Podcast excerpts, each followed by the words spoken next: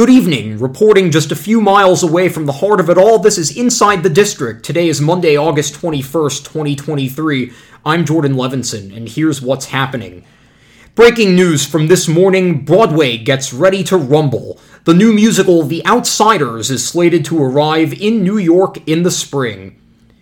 This work is based on the best-selling novel by S E Hinton from nineteen sixty-seven, which in turn inspired a nineteen eighty-three motion picture directed by Francis Ford Coppola. The Outsiders played at La Jolla Playhouse earlier this year. The story takes place in Tulsa in the early nineteen sixties and chronicles a conflict between rival gangs.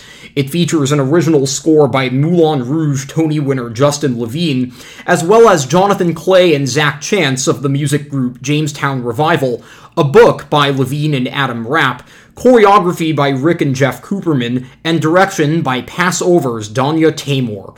Among the lead producers of this project, Oscar winner Angelina Jolie.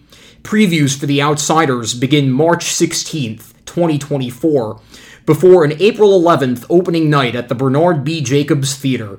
Tickets go on sale to the general public November first at ten a.m.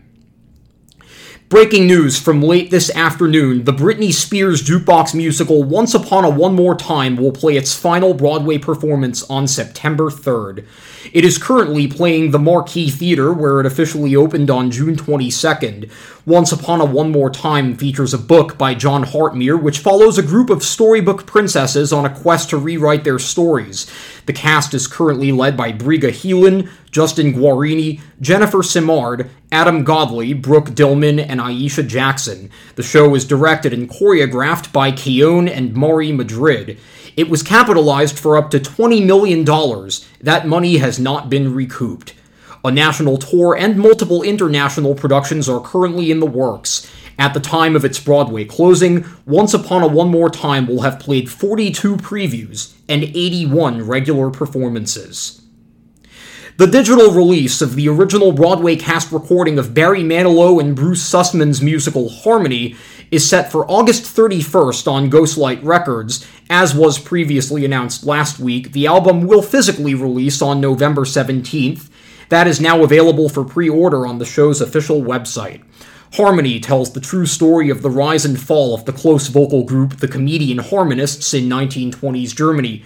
It is set to open at the Ethel Barrymore Theater on November thirteenth. The magic show El Mago Pop, featuring Spanish illusionist Antonio Diaz, officially opened last night at the Ethel Barrymore Theater. Reviews for the week-long engagement were mostly positive. Alexis Soloski wrote the New York Times review and especially praised Diaz's simpler tricks using items such as balls, cards, and even his right shoe. El Mago Pop runs through August twenty-seventh. And finally today, twenty Broadway shows have been announced for the finale concert of the Curtain Up Festival presented by Playbill and Prudential Insurance. Live from Duffy Square, it is currently slated for September tenth. The concert will include first looks at the upcoming productions of Harmony, How to Dance in Ohio, Yaya's African Hair Braiding, and Monty Python's Spamalot.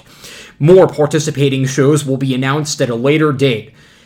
In addition to the live performance, the concert will be telecast at eleven a.m. that day on A B C seven New York. And that is Inside the District. Once again, I'm Jordan Levinson. Lights out.